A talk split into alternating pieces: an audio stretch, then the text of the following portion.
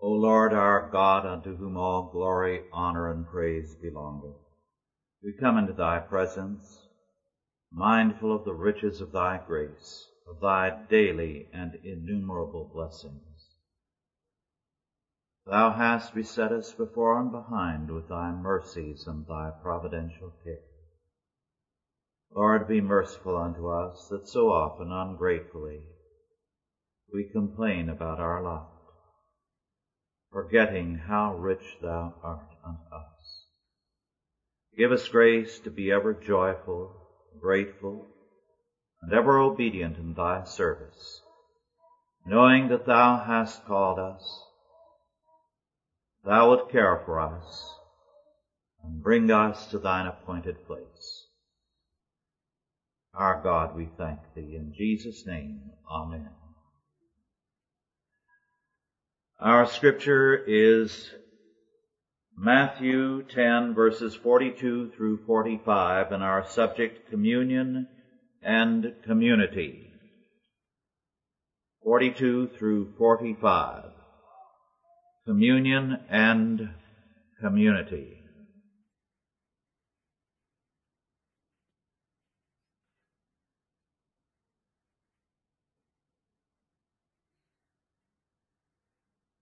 Matthew 10, 42 through 45. But Jesus called them to him and saith unto them, Ye know that they which are accounted to rule over the Gentiles exercise lordship over them, and their great ones exercise authority upon them. But so shall it not be among you. But whosoever will be great among you shall be your minister. And whosoever of you will be the chiefest shall be servant of all. For even the Son of Man came not to be ministered unto, but to minister, and to give his life a ransom for many. Oh yes. Uh, do you want to begin over again on that? For the tape. I'm sorry. And your timer. Excuse me, our scripture this morning is Mark 10, 42 through 45.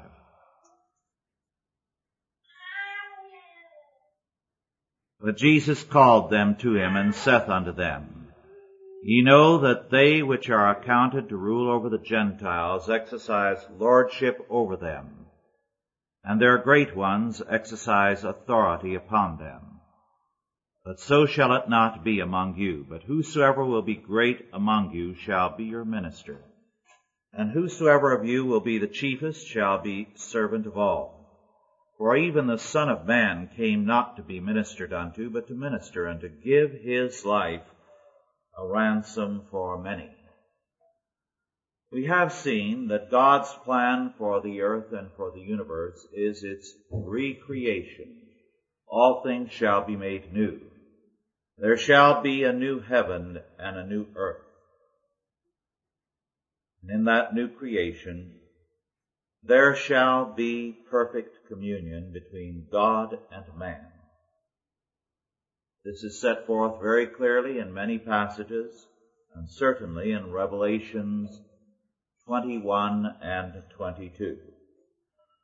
Moreover, Paul tells us in Romans 8, 19 through 23 that the earnest expectation of all creatures and of all creation is the total liberation from sin and death into the fullness of communion and community with and under the triune God. God's law is designed to further that goal. All the laws that we get in scripture concerning the earth and concerning the harvests make clear the goal of God. That God has as his purpose in the material world around us in harvests, in everything we do, a movement towards that perfect community. Let's glance first at several verses in the law. For example, in Exodus 22 verses 29 and 30, Thou shalt not delay to offer the first of thy ripe fruits and of thy liquors, the firstborn of thy sons shalt thou give unto me. Likewise shalt thou do with thine oxen and with thy sheep. Seven days it shall be with his dam. On the eighth thou shalt give it to me. Then again in Leviticus 22 verses 10 and 12 and 13, there shall no stranger eat of the holy thing, a sojourner of the priest or an hired servant shall not eat of the holy thing. But if the priest's daughter also be married unto a stranger, she may not eat of an offering of the holy things. But if the priest's daughter be a widow or divorced and have no child and is returned unto her father's house, as in her youth, she shall eat of her father's meat. But there shall no stranger eat thereof. Again in Numbers 18 verse 26 we read, Thus speak unto the Levites and say unto them, When you take of the children of Israel the tithes which I have given you from them for your inheritance, then ye shall offer up an heave offering of it for the Lord, even a tenth part of the tithe.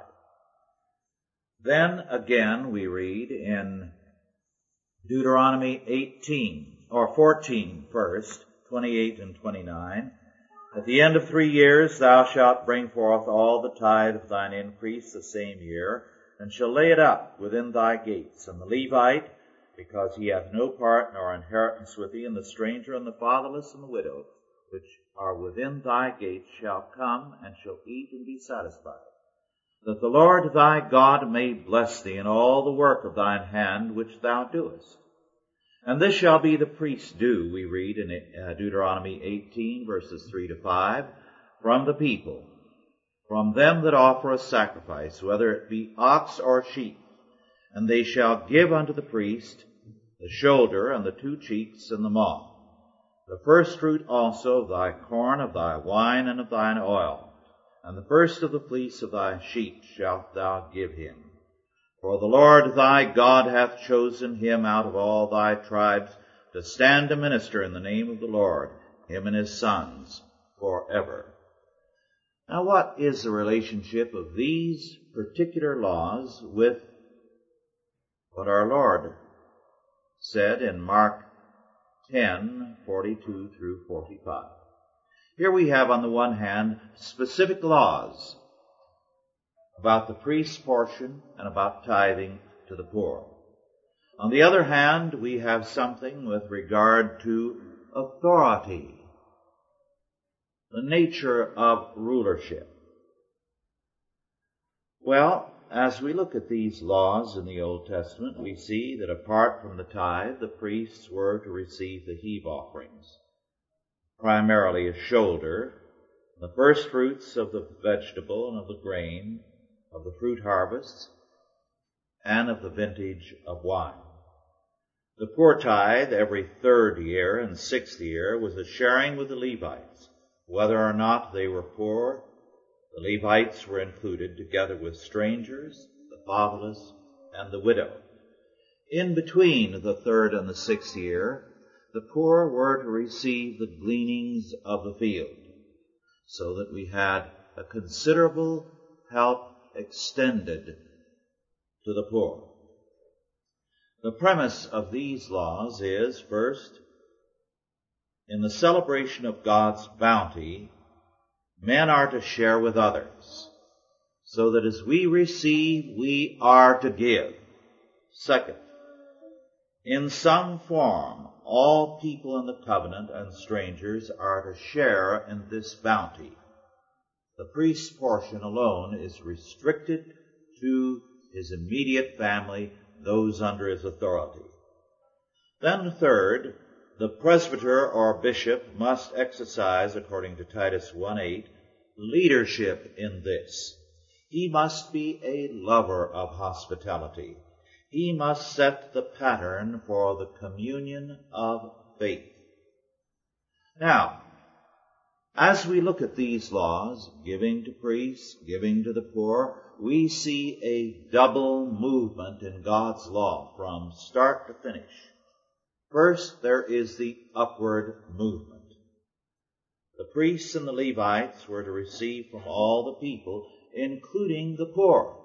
This is an important point that we must not forget. No one was exempt from tithing because he was poor. Now this is an argument we hear very often today. And people, as they look at their income and say, I don't think I can afford to tithe. I'm practically at the poverty level. But God doesn't make any exceptions. He requires something from all men. The tithe. It's God's tax. This tithe was paid to the Levites according to Numbers 18, 21 through 28, who then tithed a tenth to the priests. Now this is a very important consideration because it is clear from this that worship only received a fraction of the tithe. The Levites were the instructors of Israel. They had charge of what we would call health, education, and to a degree welfare as well. As a result, the tithe has a far broader scope than worship. The ministry today, of course, is Levitical. And the Levitical tithe thus includes pastors, evangelists, Christian schools and their teachers, Christian ministries apart from worship, educational foundations which are Christian in character, and much more. Now, we come to a very significant point here. In any area of faithfulness, tithing would make the Levites very prosperous. In any area where a large percentage, even a sizable minority of Christians tithe. We're going to see the churches prospering, missionary organizations prospering, all kinds of Christian activities, foundations, schools, colleges, hospitals thriving because there would be a very considerable gift by God's people then flowing in. God's tax plus the gifts. Now, God does not say there is anything wrong with this. As a matter of fact, we are told very clearly by Paul in 1 Timothy 5:17 that those who labor faithfully in the ministry of God are worthy of double honor, which means double pay. Now, we come to a chronic problem of virtually every society. The gulf between the rulers and the ruled. On both sides there is contempt. Moreover, there is not only a contempt, but a desire to widen the gulf between them. The rich want to distance themselves from the poor, and the poor by their hostility want to distance themselves from the rich. Others seek to exploit that gap, as do the Marxists. They supposedly have the remedy for it, but they only widen it. They only make it more intense and vicious. God's law militates against this gap and replaces it with communion and community. And that's what our Lord was talking about. He called attention to the very obvious fact that among all the ungodly, power meant exercising lordship over others. Exercising authority, exalting oneself to put a distance between one and the common people. We see this, for example, over the centuries in that very often certain types of garments, a certain quality of garment through much of history has been forbidden to any but the nobility and royalty. They were set apart by their clothing. They were set apart by their weapons. For centuries, swords and like weapons were forbidden to peasants. Through most of history, this has been a common factor. Anything and everything to put the distance between those beneath you and yourself. And of course, this is certainly true in our day. All one has to do is to look at trends and fashions. Why do they change so rapidly? They change because as soon as the new fashion is picked up by the common man, it is abandoned by the social leaders, the pace setters. They do not want to be associated with the people. The same is true in art. We have fashions in what is called art nowadays, and as soon as one form of art becomes popular, it is quickly abandoned because they must be perpetually avant-garde.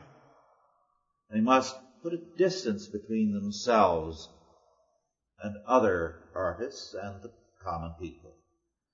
So that the insistence that position and prestige require putting a distance between oneself and the rest of the world is basic to the sinful human scene.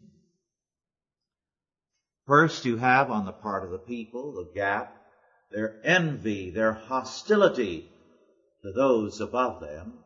And then you have those who are on the top doing everything to create more envy by exalting themselves to the point that they will create that kind of sentiment. They want to be envied. They want people to look at them covetously. One can go through history and find statements like this on the part of social leaders going back into the Middle Ages. The early modern age, of course, it comes all the more to the fore.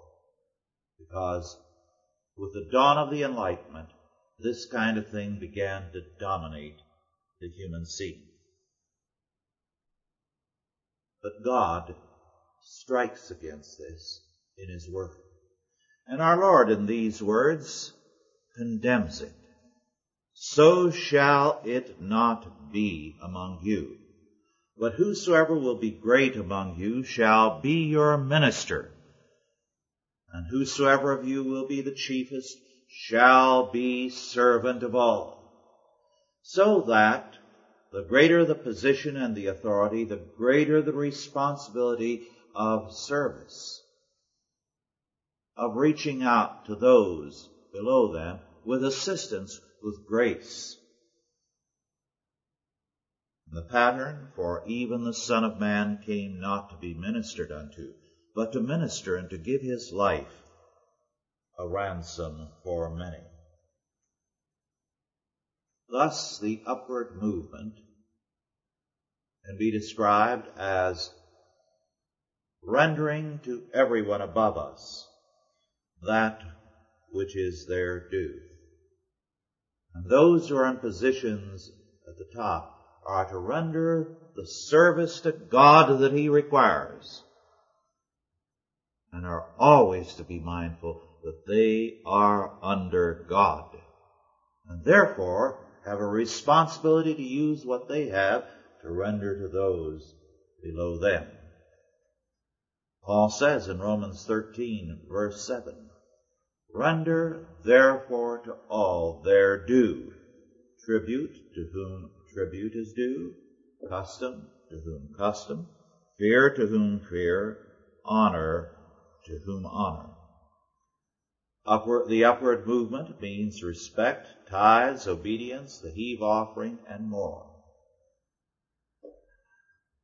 Thus, the heave offering is a religious duty to render the upward movement to all leaders of society. That is, in a Christian society. To pastors, to thinkers, to scientists, to artists, to musicians, to writers, to inventors, to all. The health of a society requires this upward movement. It is a disaster of the modern age and an evidence of the widening gulf between peoples that this is not done. A democratic society without faith creates conflict, not communion and community. But as we've already seen, there is at the same time a downward movement. The upward movement giving to all their due. The downward movement is giving all their due according to God's word. The poor tithe, grace, helpfulness, loving kindness, works of mercy required by God represent the downward movement. The religious ground of it, of course, is the love of God, the grace of God which reaches down to us. God's grace moves down to man in mercy, and grace remakes and reorders man. And man must then, by grace and by the Spirit, reorder the world around him and below him. The reconstruction of all things thus is a duty in grace and love. Thus, as the land yields unto us, we are to yield to those below, above us, and as God gives to us, we are to give to those below us. And we are told, dust thou art, and unto dust thou shalt return. So we pay a final tribute to the ground itself. Tribute to whom tribute is due. Thus God's picture of society is one of communion and community, beginning with the soil, beginning with the harvest, upward and downward. The flow of grace and the flow of blessings from God must continue in a flow through us to others. This is the meaning of tithes and offerings. They are to be a part of the flow, upward and downward, that there may be communion in all directions. Without that upward and downward flow, you have social warfare. Let us pray. O Lord our God, our world is at war with itself because it is at war with Thee. Thy word, which is truth alone, gives us the solution to all man's ills. O Lord our God, grant that men and nations, hearkening to Thy word, may reorder all things in terms of Thy grace and Thy law, to the end that the kingdoms of this world might become the kingdoms of our Lord and of His Christ. In Jesus' name, Amen. Yes. The Levites were a tribe, is that true? Yes. How many were there that they, A, could be supported by the tithes, and B, uh, could be occupied in teaching the rest of the tribes? Yes, they were one thirteenth at the beginning, roughly, of the population of Israel. Now, with times, the population varied and some tribes decreased dramatically and others increased dramatically. We can, at two or three times, in view of the data we are given, calculate the percentage. But they were between a tenth and a thirteenth of the population. They performed a great variety of services. And this was in terms of their calling. Teaching was basic, but teaching can be by example as well. Any other questions? Yes. You know, the, you mentioned the, the, the French and snobism and, and what have you. I look at business and industry and I see how that concept in the university has impacted on the curriculum in such a way that now people no longer have upward mobility within a company. The specialists are brought in who graduate from the universities and they take over all the positions of leadership. And the guys down at the bottom may have excellent merits and yes. great capabilities and potential, but they're prevented from having an upward mobility within the company and within the organization, not only by company policy at the management level, but by the policy of the union who is supposed to be protecting them. Yes. Well, to give you an example of the kind of thing that once prevailed, and prevailed especially in the early medieval era, much more forcibly, it was mandatory every year, and this was one of a number of rituals of this sort, that the bishop or the pope, and in some instances, in different forms of services, the king, render a service to a number of the poor, such as the service of foot washing. Now, what this kind of thing did, there were a number of ways in which the two were brought together symbolically to indicate that they should be together all the time in some form.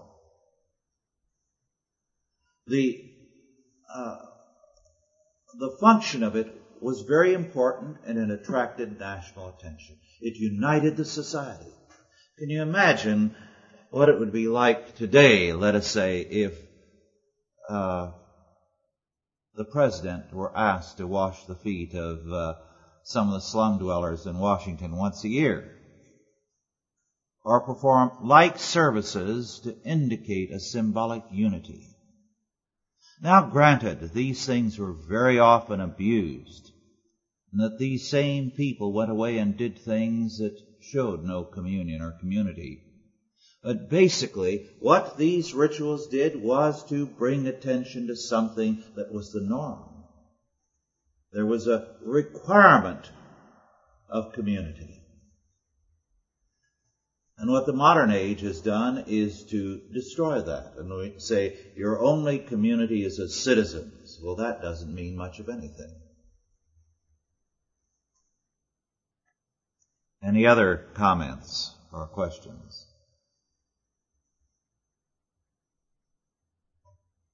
Yes.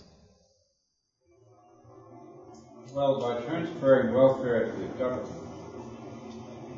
the whole concept of uh, charity has been made abstract. And making things abstract seems to me to be the death of any culture. And making things abstract goes back to Greek philosophy. Now, Greek philosophy has two polarities. You seek abstraction, and this is Platonism, and therefore you go only for principles. Or, with Democritus, you seek only the concrete and recognize nothing as real except the atomistic, the totally individualistic. And because our culture has been so heavily influenced by Greek philosophy, we go between the principles, the abstractions, and the atomistic. Whereas our faith is a faith that holds to incarnation, which is neither abstract nor concrete, but brings the two together and says you have to unify these things because the Word became flesh and dwelt among us. There's no abstraction possible for us. We cannot, like the Pharisees, walk to the other side of the road while affirming in principle the idea of charity, but we're not going to help the man at the side of the road who's been wounded. Ours is an incarnational religion. We have to incarnate in us the Word of God it has to be written on the tables of our hearts. It's not a religion of principles or abstractions or of brute factuality, Democritus's atoms. It's the religion of Jesus Christ.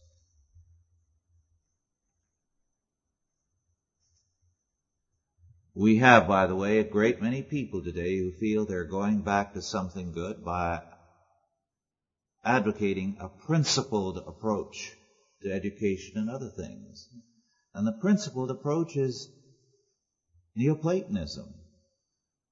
So they're walking away from the Bible. Yes. There's obviously a lot of college curricula today that's totally worthless. And uh, there's an awful lot of subjects that are taught and degrees in, which degrees are given that it seems to me like they were better handled in, in previous eras by the by the apprentice and journeyman uh, concept and idea.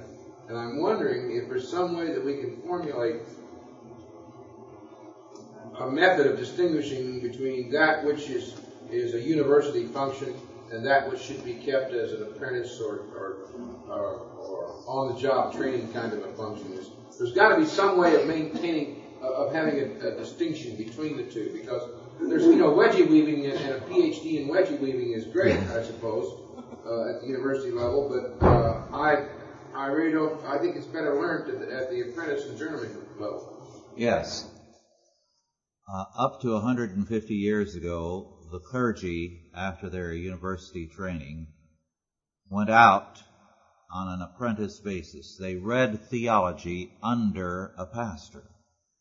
And some of the prominent New England clergy could have as many as 40 and 50 young men reading theology under them and being assigned to various tasks throughout the parish. This was an excellent means of training them. But we abandoned that. Now there are some schools which are beginning to reappraise this. There have been tentative moves in the direction of an internship, but they've been junked sooner or later. The idea being that you go to seminary, but then you spend a year before you are ordained out on the field under someone. I think that's a very good plan. Now, just after the war, Stanford University when the great number of laboratories in various sciences were established all around Stanford, decided they would allow some of their students to get their degrees at these laboratories doing practical work there. Uh, the program was terminated because all their more brilliant students left the academicians and went over to these laboratories where they were learning far more and were becoming far better scientists. So there is a hostility to this sort of thing because the academician by and large sets the temper and he governs the entire situation. To give you another illustration, To get a degree in law takes three years. The first year is the year where you really learn something. The other two years you're just marking time. How much better would it not be if a man went out after the first year and worked in a law office for a year and then took his examination? But the examinations are governed by the academicians. And as a result, they are artificial. For example, uh, I heard this past week when John Stafford was here how in one uh, state, because of a very influential law professor, a large percentage of the questions on the bar examination were written in terms of his subject. It became so warped an examination that there was a great deal of protest because a minor area of law was now dominating the bar examinations. So uh, John did not uh, study in terms of that subject because he assumed in terms of the protest that would be dropped for a time. And he was right. He didn't take the course. He did a little bit of reading and he found he didn't have to have anything on that subject in his examination. Now that's the kind of thing that prevails. We have become artificial. I think the law schools will greatly improve when they become realistic in terms of their teaching. But each of them are trying to improve their status in terms of things that are technical and academic rather than geared to the needs out in the field. That's why there are very few who really teach what law is about. Because that's not what the examinations are geared to. But the schools that teach what law is about, there are only one or two, are the schools that have an edge as far as produce, producing lawyers who are responsible and effective members of society. Any other questions or comments? Well, if not, let us bow our heads in prayer. Our Lord and our God, we thank Thee that through Jesus Christ Thou hast established Thy community upon earth and hast ordained communion between high and low.